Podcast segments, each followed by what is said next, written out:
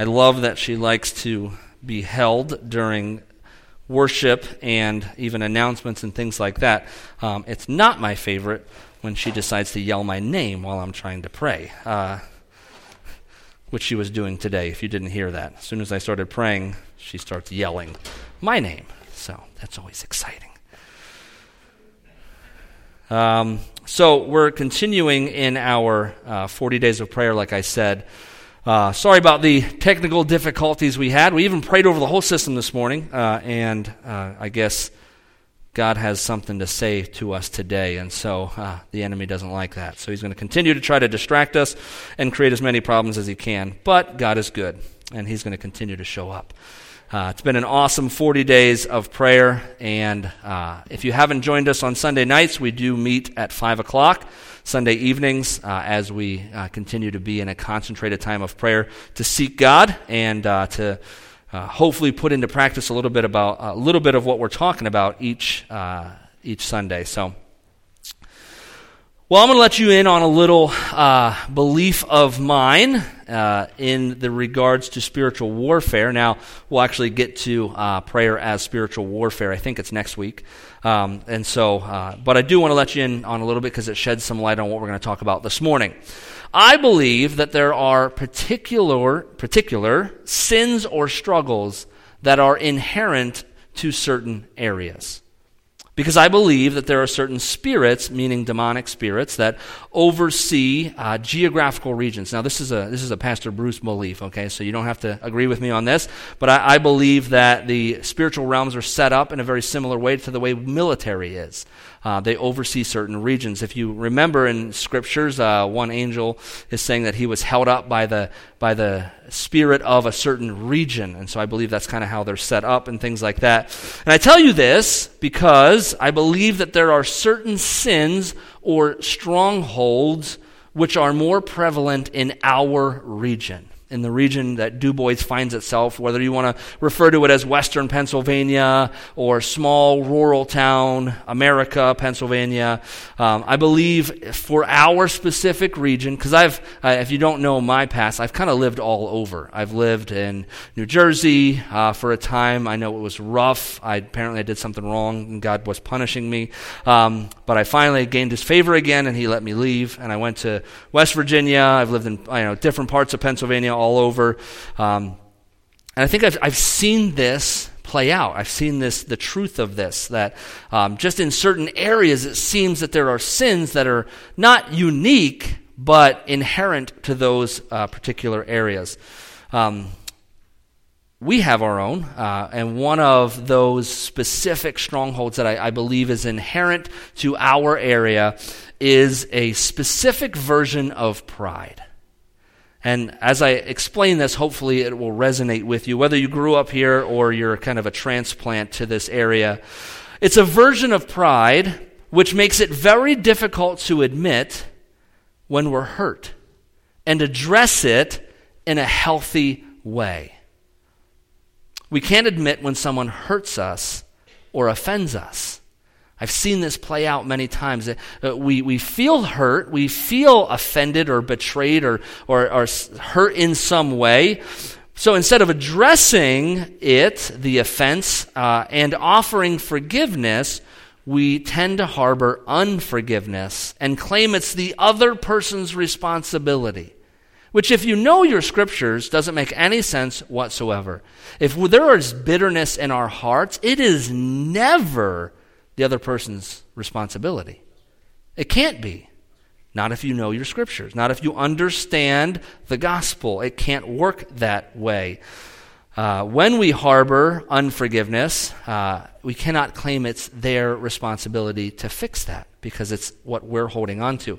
And we tend to do that because, well, they didn't come to us and ask for forgiveness. This one is one of those that I hear people repeat often. Well, they didn't, they never came to me and asked for forgiveness, so that's why I haven't forgiven them.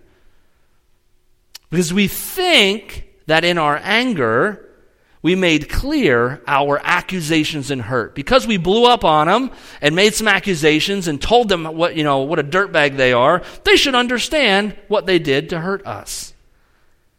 Instead of a healthy conversation about the hurt and the offense.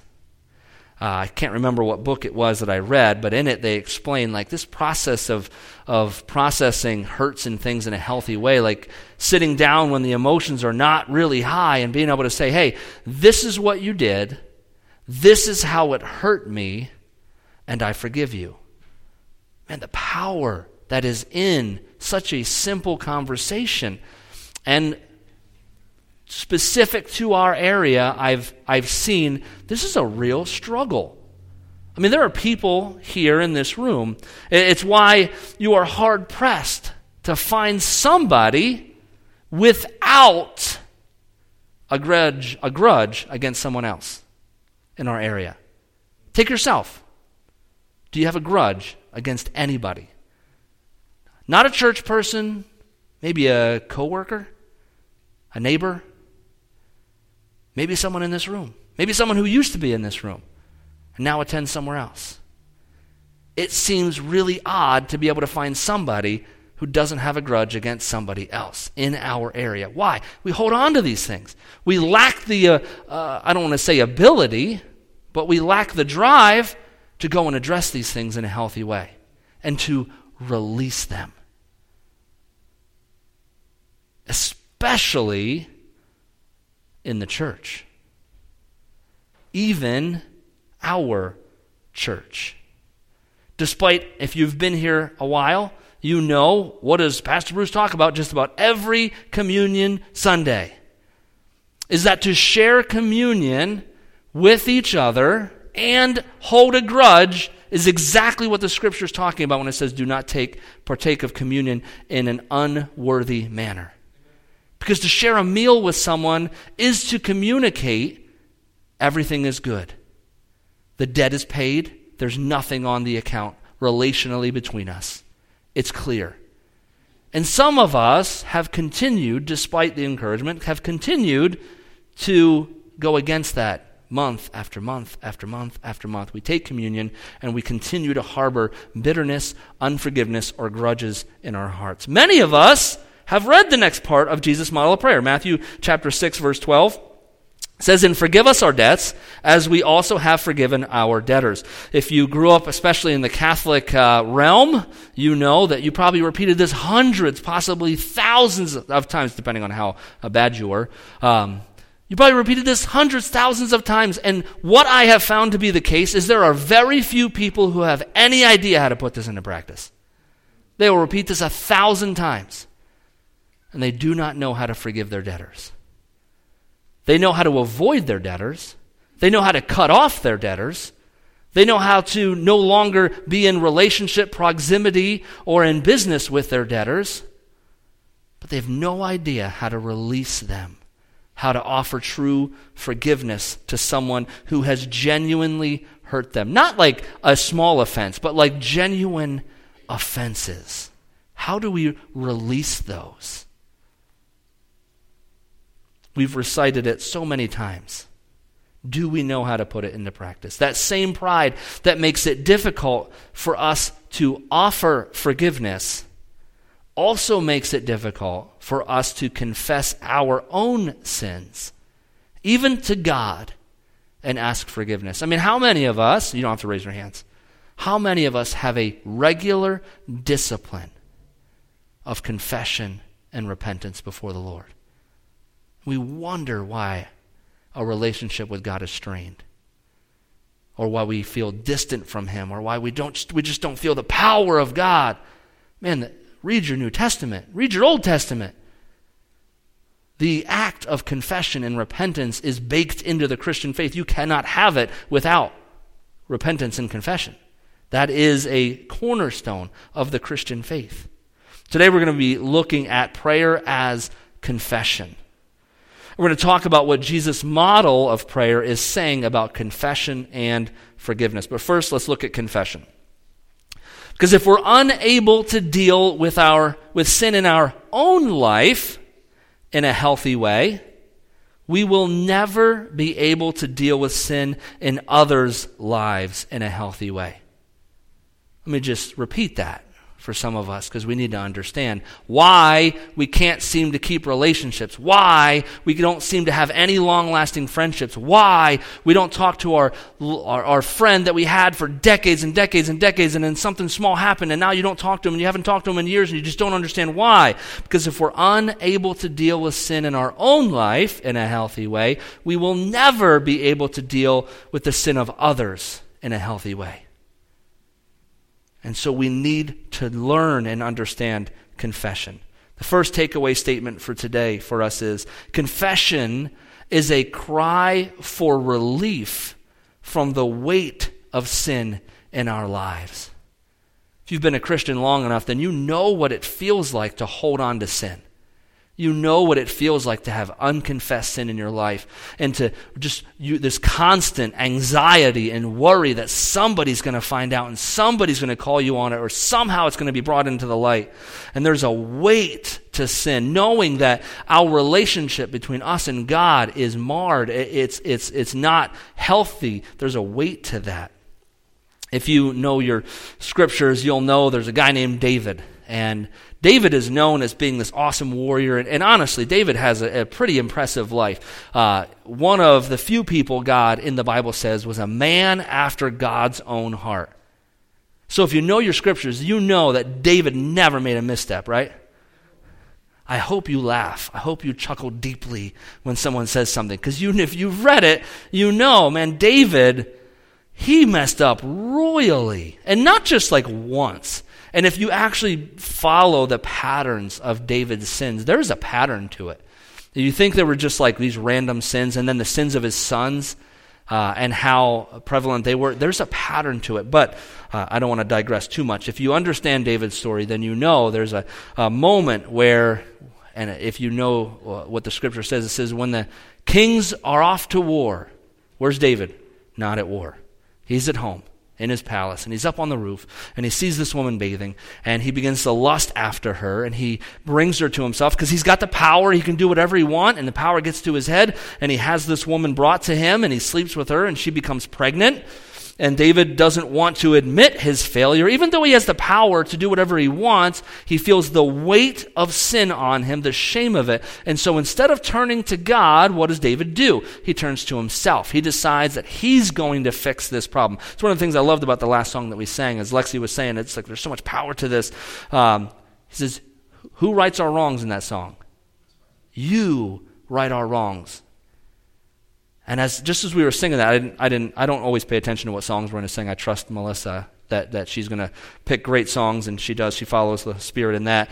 Uh, but as we were singing the song, I'm like, oh man, just look at that. As we're singing the song, you right our wrongs. And how often we try to right our wrongs. We try to fix our sin. We try to, to mend our problems instead of looking to God to do. It. And so what does David do? David tries to fix his problem. And the best way that he knows how to fix his problem is to erase any evidence of the problem. So he tries to bring her husband, uh, Bathsheba's husband, Uriah, home, and he tries to get him drunk, and then so that he'll sleep with his wife. And the guy's too upstanding of a person to do that. He, he knows that he should be at war. He's a man of war, and he wants to go back to war, and he won't even sleep with his wife because he knows this is where I should be. I don't want to enjoy things while the other, my, my friends that I uh, serve with are out dying and fighting. And so he won't even go to his own home. And so David, still trying to cover his own sin in his own power, and he then has him killed in order to cover his sin. This is pretty messed up stuff. I mean, if you read the Bible, it's not PG. Uh, if you, you know, I love watching The Chosen, but they can't make The Chosen for the Old Testament, man. That stuff is not PG. Uh, there's a lot of stuff that happens that's really messed up, and David is right at the heart of this, and he commits this horrible act of sin, having this guy killed uh, in such a terrible way. And if you if you read the callousness of like the message when it gets back to David that Uriah's died, he's like, well, well, you lose some, you win some. Is kind of like his attitude there, and you're like, man what is wrong with this guy? But you have to understand, we're talking probably a few months of this hidden sin in his life, and it's completely destroyed his relationship with God. And then what happens? If you know the end of the, not the end of the story, but at one point, God speaks to a prophet, and he comes and confronts David. And he tells this story of how a rich ruler had, a, had someone come into town, and, and there was a poor person that he only had this one little lamb. And the rich person goes and steals that person's lamb and kills it for his party, for his guest. Even though he's rich and has a multitude of them, he takes the poor person's. And David's like, ah, he gets all angry about it. He's like, this person should die. And Nathan says, what to him? You are the man. And this breaks David. Like he's finally confronted with his sin in an undeniable way. And he writes this psalm if you've never read Psalm 51 in light of this story, that's what we're going to do right now. Um, you have to understand this is where that psalm comes from. And every psalm is a song. And so, David, being David, he loves to write songs. He's, he's obviously a very poetic guy. He writes this. This is a heart cry. This is like a desperate, broken person that writes this. Psalm 51 says for the choir director a Davidic psalm when Nathan the prophet came to him after he had gone to Bathsheba.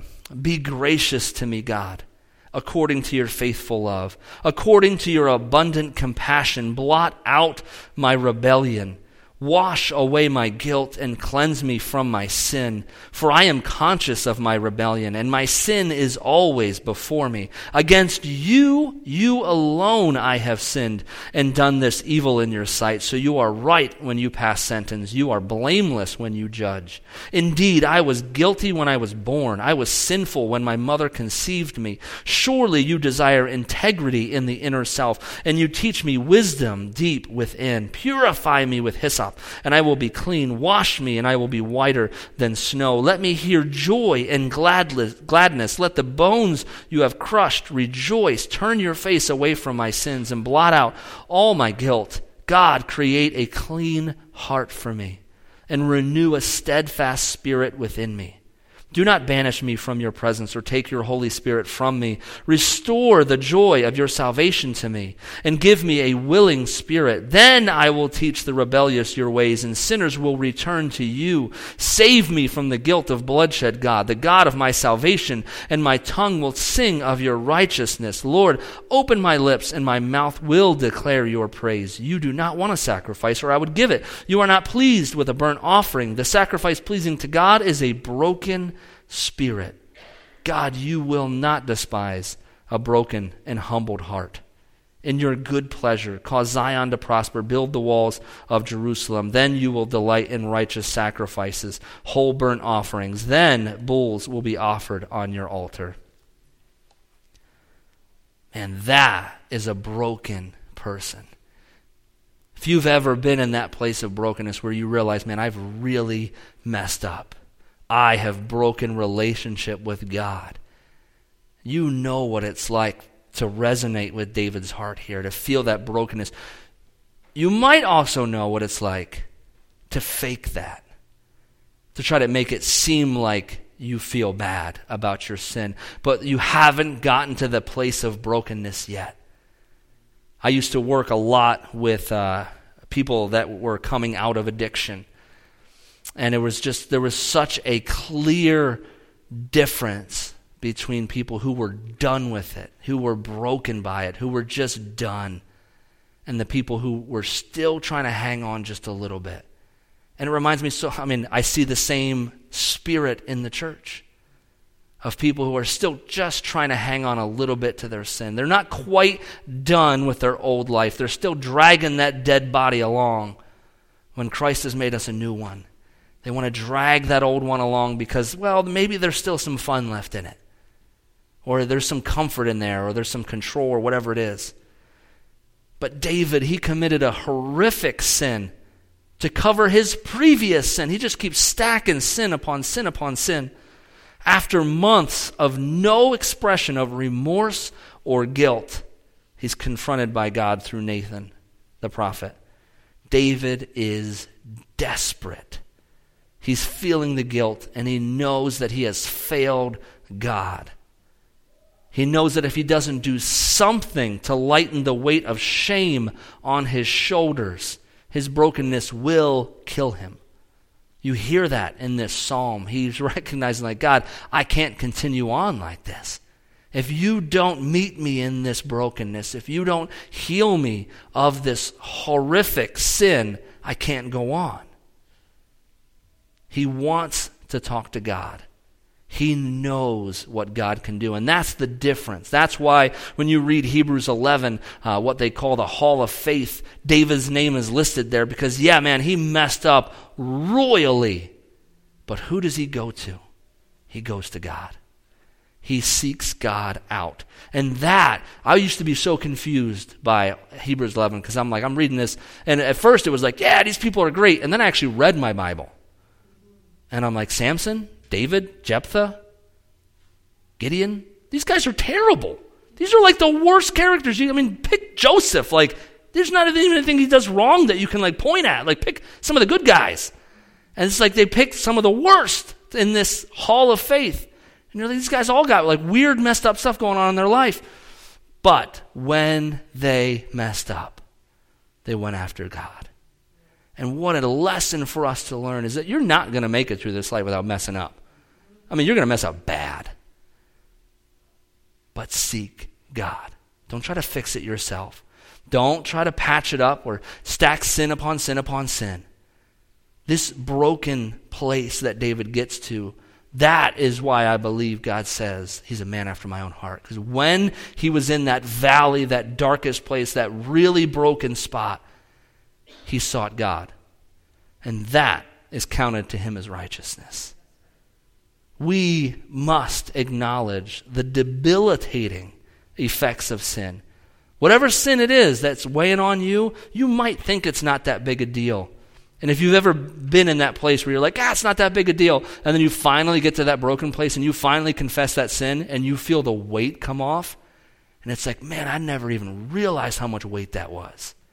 That was so much weight, and I thought it was not that big a deal. David recognized his behavior as depraved, as corrupt, as completely disconnected from God. He acknowledged it finally. And in Psalm uh, chapter 32, verses 3 to 5, it depicts the painful reality that guilt and shame will do to us. It says, When I kept silent, my bones became brittle from my groaning all day long. For day and night your hand was heavy on me. My strength was drained as in the summer's heat. Selah. Then I acknowledged my sin to you and did not conceal my iniquity. I said, I will confess my transgressions to the Lord. And you took away the guilt of my sin. Selah recognize that the weight that you're carrying of unconfessed sin it is far greater than you realize you've been carrying it long enough that you think it's not that big a deal you've been carrying the weight long enough that you don't realize how heavy it is I don't, I don't know if you, any of you have ever run with any of those like weighted ankle weights or like a weighted vest or anything like that. I don't recommend it. I don't recommend running. I hate it. Um, but I've done that. And then like you you get used to the weight. especially those weighted vests, man, you can fit like 50, 60 pounds in those things. Uh, and I don't like running with the weight I have. But uh, you get done and you finally take it off, and you're like, oh my goodness, like that is amazing when that weight finally comes off. You got used to it while you were working out or running or things like that. And then you finally get to remove the weight, and it's just amazing that feeling, that glorious feeling. And that's what it's like with unconfessed sin. And we have to also acknowledge you might think you're hiding your sin. But if you're in close relationship with people, they probably recognize something's wrong. Especially if you've got this sin that's been hanging over you and you're disconnected from God. That stuff, that's why some of us don't have close relationships, is because we can't have that and our sin and it not get shown. And so we try to avoid people. We try to keep all of our relationships surfacey so that our sin doesn't get brought to the surface in those relationships. Because we know, Numbers chapter 32, verses 23 says, But if you don't do this, you will certainly sin against the Lord. Be sure your sin will catch up with you. Some of us know this verse. We understand this reality. And so we say, well, if it's going to find come out and be found out eventually, I'll just avoid people. I'll just avoid close relationships, and so that will hide my sin better. And that's exactly where Satan wants us. We're so much easier to pick off when we're alone and disconnected from the family and outside of community. So, God, what does He do? Does He just allow David's sin to come out naturally? I mean, can you imagine a more shameful and horrific moment than God revealing your sin to a prophet and then sending that prophet to tell you a little parable and then you get super fired up about this parable and this story and you want to kill this, this rich ruler that took this guy's lamb and then, man, Nathan just hits him right between the eyes. You are the man. About the only time you ever say that and it's not a good thing. Like every guy wants to hear, you're the man. Not that time. So, the next thing that this points out that confession accomplishes is confession, confession makes Christ the rightful owner of our sin and shame. And that is a humbling place to be. David found no other option but to trust in God.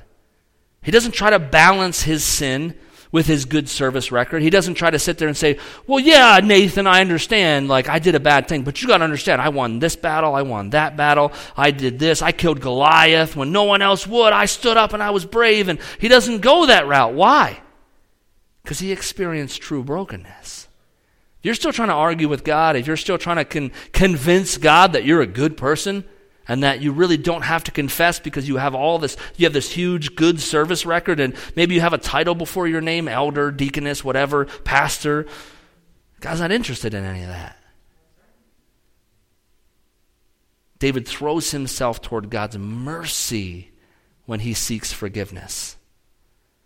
At the center of god's grace and mercy his, is his willingness to own the sin that affects us. He doesn't just erase it. What Christ did on the cross was transfer ownership of our sin and our shame to himself. That's what he did. He paid the price in blood when he hung on the cross. On the cross, he took the weight of sin and its effects on himself. That weight that you feel when you have unconfessed sin, that shame that you feel when you think about who you used to be, or that huge sin that you've committed in your past, or maybe the one that you're currently hiding. Christ took all of that on himself. Now he can own every sin that breaks our back that keeps us awake at night, that demands to be hidden from others and remove ourselves from community and affects our character. That sin is His now. He owns it. And I can promise you, He's not giving it back. When we hand Him that sin, when we hand Him our brokenness, He takes it. And then it's, as He says, as far as the east is from the west, He removes it. The blood of Christ washes it clean. God is sufficient to handle our sin. It'll never be too much for Him. As believers, probably, I would guess, we rarely question if God can handle the amount of sin we carry. I think when we, when we, especially if we have a proper understanding of who God is, we're like, yeah, I get it. He can handle it. He's God. He can take it on himself. Our problem is if we trust Him enough to confess the sins to Him to lay them down at his feet and make him the owner of our shame. And that's a tough place to be. That is a humbling place to be. To slide our sin over to Jesus, our shame over to him, and say, okay, it's yours now. Our pride will keep us from that if we don't truly understand who God is and we're not in deep relationship with Him and understand the beautiful moment that is when we transfer that to Him and His willingness to take that from us. Jesus is the only one that can claim, own, and dispose of our sin. He's the only one. You'll never do it. You'll never accomplish it. You can try to work your brain apart to try to fix that sin. You can try to serve as much as you can possibly serve. You can try to read your Bible as many times as you want to read that thing over from cover to cover. You will not dispose of your own sin. You can't wash it clean. You cannot own it without being crushed and killed by it. Only Jesus can. Listen to David ask God to do what only he can in that psalm. He says, Wash away my guilt and cleanse me from my sin. Man, if there was a guy who had enough piled onto his account that he could say, Well, I'll just pay for that sin with uh, my battle with Goliath. I'll just transfer those two, and they'll cancel each other out. He recognizes not, it doesn't work that way. There's no like, well, I'm a pretty good person, so I'll probably get into heaven. He recognizes only God can cleanse him, only God can wash away that guilt. And as the owner of our sins, God tells us what he does with the sins that we confess to him, that we transfer to his ownership. David understood this when he says in, later in the psalm, Turn your face away from my sins and blot out all of my guilt. And he writes in another psalm, Psalm 103 12, As far as the east is from the west, so far has he removed our transgressions from us. David gets it. Like he's in this broken place and he knows only God can fix this, but he also knows what God's going to do with that sin that he gives over to him. He knows God can handle it, and so God should be the rightful owner. And the awesome thing about God is his ownership of our sin is not about coveting power over us. It's not like the probably I don't know I don't even deal with the whole political stuff, but um, you know if you have some someone's you know the the skeletons in their closet, then you have power over them because you know their sins, and all you got to do is bring them out and you can blackmail them into doing things. That's not what God's about. He's not like, well, I know all your sins, so now you got to serve me and do what I want, or else I'm going to tell everybody about your sin. That's not what God is doing. He extends mercy and grace when we need it, because we need it, and how we need it. That's who God is. Well, what, a, what an awesome God we serve. Through confession, we experience one of the greatest things that we get to experience from God forgiveness. And man, if you, re, if you were old enough to remember when you asked God to wipe your sin out that, that first time, that when, when you were asking Him to save you, do you remember what it felt like? Those first days when you became a Christian, when you asked God to take all your sin and become the owner of it all. What it felt like to walk around without the weight of that sin. It was amazing. Forgiveness is a privilege through which we get to enjoy God's blessings. And it is an awesome privilege. Psalm 51:10 later he says, "God create a clean heart for me and renew a steadfast spirit within me. Man, if you're here this morning and, and, and, you're holding on to sin and you don't have that clean heart, that's a powerful prayer. God created me a clean heart and renew a steadfast spirit within me. What power there is in that clean heart, steadfast spirit. You probably, if, if, if you're not in good relationship with God, you can probably think back to a time when you could say, I had a steadfast spirit. I was on fire for God. And there was a steadfastness to my relationship with Him. Why isn't it the way that it used to be? This is probably a good reason why. There is some unconfessed sin somewhere.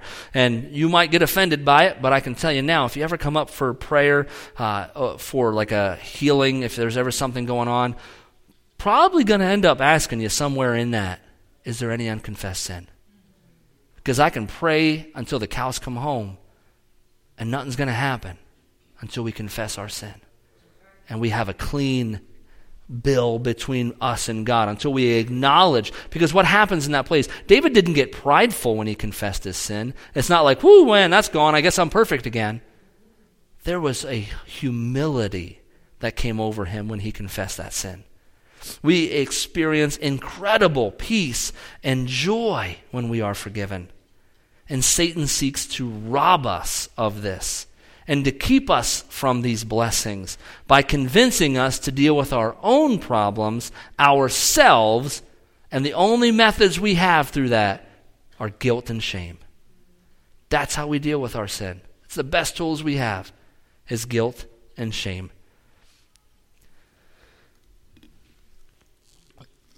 The reality is that as believers, we don't have to offer forgiveness.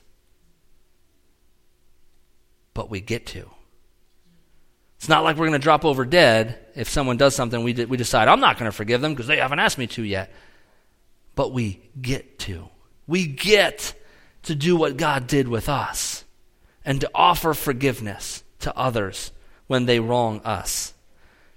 And when we fail to forgive, it affects our body, our mind, and our spirit. It's not just a, a decision to hold that person captive. If you've ever heard the saying, uh, unforgiveness is like drinking poison and expecting the other person to get sick. That's what it is. That's the reality of unforgiveness. And I say we don't have to. I mean, the Bible commands us to, so spiritually speaking, we have to. But yeah, you can just continue along with that unforgiveness, with those grudges, with that problem that you have with people. You can choose not to forgive, but you get to offer forgiveness. You get the privilege of releasing that and not having to carry someone else's sin on your shoulders. You can't own it. You're not Jesus. it will crush you. And that's why there is so much bitterness and so much anger and so much so many problems, especially in the church between people because we can't own other people's sin. You don't get to own it and try to hold it over someone's head because it will kill you. The effects of unforgiveness are devastating, and especially the believer. Think about people you know. How many people don't talk to a family member because of unforgiveness? Because of something they did, and they're still holding that person on the hook. And it's always about what that person did, and it's always their problem, and it's always them, them, them, and how terrible they are. That's why I don't talk to them anymore. How many people have lost friends because of unforgiveness? Well, I'm just, I, I, I just can't be that person's friend anymore because they did something. I'm sorry. Have you read the gospel? Do you understand? Like, God is our friend, and we have wronged him more than any human being will ever wrong us on the face of this planet. There is no human that could do worse than what we've done to Jesus. And he still calls us friend. He adopts us and brings us in as his children. How many people have left churches because of unforgiveness? And they bounce from church to church to church to church. Because they can't, they've never learned how to offer forgiveness. They've never learned how to have that conversation. I mean, I, I'm not, whenever I preach, I'm never trying to create shame or guilt. That's, that's the enemy. But we do have to talk about realities. How many people have been to one, two, three, four, five churches in their area? Some of us here, it might be the case for us. I hope it's not because of unforgiveness. If it is, then go have that conversation. Go deal with that. It's one of the things, if you've been a part of my membership class, I will not allow people to continue in our membership class if they're coming from another church in our area and haven't had a conversation with their pastor. I won't do it. I'm not interested in padding our pews. They're warm enough. We don't need more warm butts in our pews, especially warm butts that have unforgiveness and bitterness. We need to go and have those conversations. Go and, uh, even if someone desperately wronged you and you feel like you can't ever be in that place anymore, more often than not, you just need to go, you need to go back to that church because that's where you're going to find the healthiest relationship with Jesus. Because once you have that conversation, once you offer that forgiveness, once you acknowledge the hurt, you're going to feel more deeply connected to those people than you've ever felt before. That's the power of forgiveness, confession and forgiveness. It's this awesome thing. Dr. Frederick Luskin, he's a co founder of the Stanford Forgiveness Project, reports that the chemical reaction known as the stress response occurs when we're failing when we fail to forgive somebody. And this reaction occurs when adrenaline, cortisol, and norepinephrine, I know you all know exactly what those are, enters the body and it limits creativity, problem solving, and with time it leads to feelings of helplessness and feeling victimized. I don't know if you've paid any attention to the upcoming generations, but they get this victim mentality. And they have no idea how to address certain problems. I, I saw uh, an interesting reel the other day uh, as I was uh, I watch reels to pretty much laugh, and I send Jackie like a hundred a day of funny stuff I see. But I saw one that talked about like the uh, the generation that we're or the culture that we're in, not just that generation, but it, it's like we're the most self-aware that we've ever been because we all know like our problems and we're like I have really high anxiety and it's like okay, so what are you what are you doing about the anxiety? And it's like, well, I'm not doing anything. I'm telling you so you can work around it. And it's like, oh, hold on, what? Like that's not how it works, you know. Uh, we, we understand all of our problems, and we un- maybe even understand other people's, but we don't know how to interact and address it and deal with it and offer forgiveness and receive forgiveness. I mean, I've seen, I've been a part of relationships, conversations where someone offers forgiveness and the person's genuinely offended that someone offered forgiveness to them. Like, who are you to offer me forgiveness? Uh, it's called Christianity. Welcome to the club. Uh, we offer it and receive it frequently because we're constantly messing up. And having the art of repentance, man, that, that is should be standard Christianity 101 repentance and forgiveness, confession and forgiveness. To forgive as one has been forgiven is a sign of humility, not weakness. To acknowledge that somebody has hurt you and to have that healthy conversation and to offer forgiveness, that's not weakness. To then also look at somebody and say, I'm sorry that's not weakness. The enemy convinces people that that's weakness. There's humility in being able to say, I am sorry. Will you forgive me? I mean, in our marriage, I can't understand how, where we'd be if I didn't learn how to be able to say, hey, I'm sorry. That was, that was wrong. I shouldn't have said that. Uh, I shouldn't have been as sarcastic as I always am. Will you forgive me? And Jack and I have always had a, a pact. If you don't have this in your marriage, I'd highly recommend it when someone says or acknowledges something they've done wrong, if she says something to me or I say something to her, that, hey, I'm sorry for this, we never, we're not allowed to say, oh, no big deal, don't worry about it.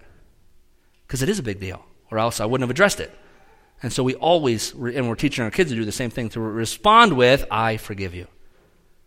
Because it acknowledges the transaction that just occurred. It doesn't just brush it away or brush it under the rug. It's a, it's a whole lot easier to hold on to a grudge when you say, Oh, don't worry about it, than to look someone in the eyes and say, I forgive you. There's so much power to that. Forgiveness is a choice we make. Then it is a process. See, some of us have thought, like, oh, forgiveness is that one choice. I forgave them, and then the enemy reminds you, hey, remember that, remember that dirtbag and what they did to you? And you're like, yeah, I don't want to talk to them anymore. I did forgive them, but I'm not going to forget. We don't realize forgiveness is a process. Forgiveness is a process that we need to repeat every single time that hurt comes back up. Every time it resurfaces in our heart or in our mind, we again offer that forgiveness and we offer it again and again and again and again until the power of that hurt it loses its power and the enemy loses. That's what we're being called to. Not the one time conversation where you forgive them and then you continue to hold it over them because the hurt isn't done yet. So, what can we take away from what we talked about today? How do we put this into practice?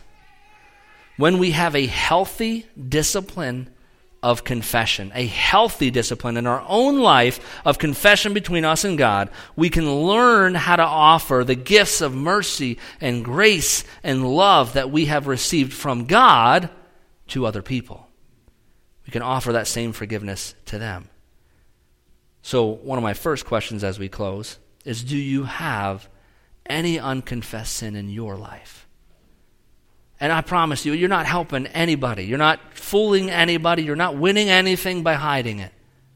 But to honestly have a conversation, speaking of David again, one of David's prayers that I've learned to incorporate into my prayer life constantly and frequently is Search my heart, O God, and reveal any way in me that is dishonoring to you.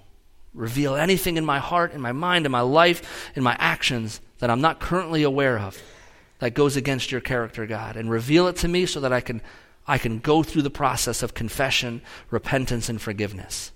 If you don't have a regular discipline, like we were talking about with the kids, like if it's not part of your daily routine, you're not doing it right. Because if you're like the rest of humanity, you probably don't make it a full 24 hours before you mess up and do something wrong. Most of you probably won't make it through the drive home before you do something or say something to somebody uh, and their driving ability that you don't particularly care for.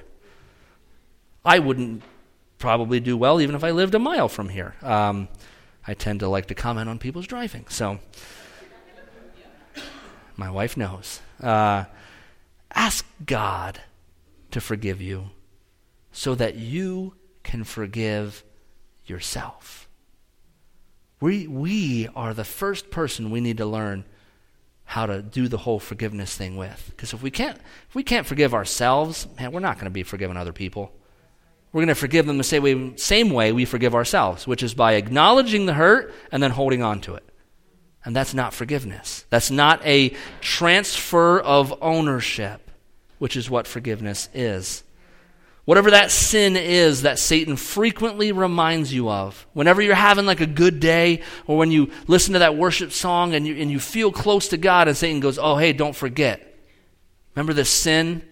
I mean, come on, we all have that. the enemy has that tactic. He tries to remind you of that sin. First, confess it to God especially if you've never gone through that process, but confess it to God. And here's something I want you to begin to practice. Then look yourself in the mirror and speak it out loud.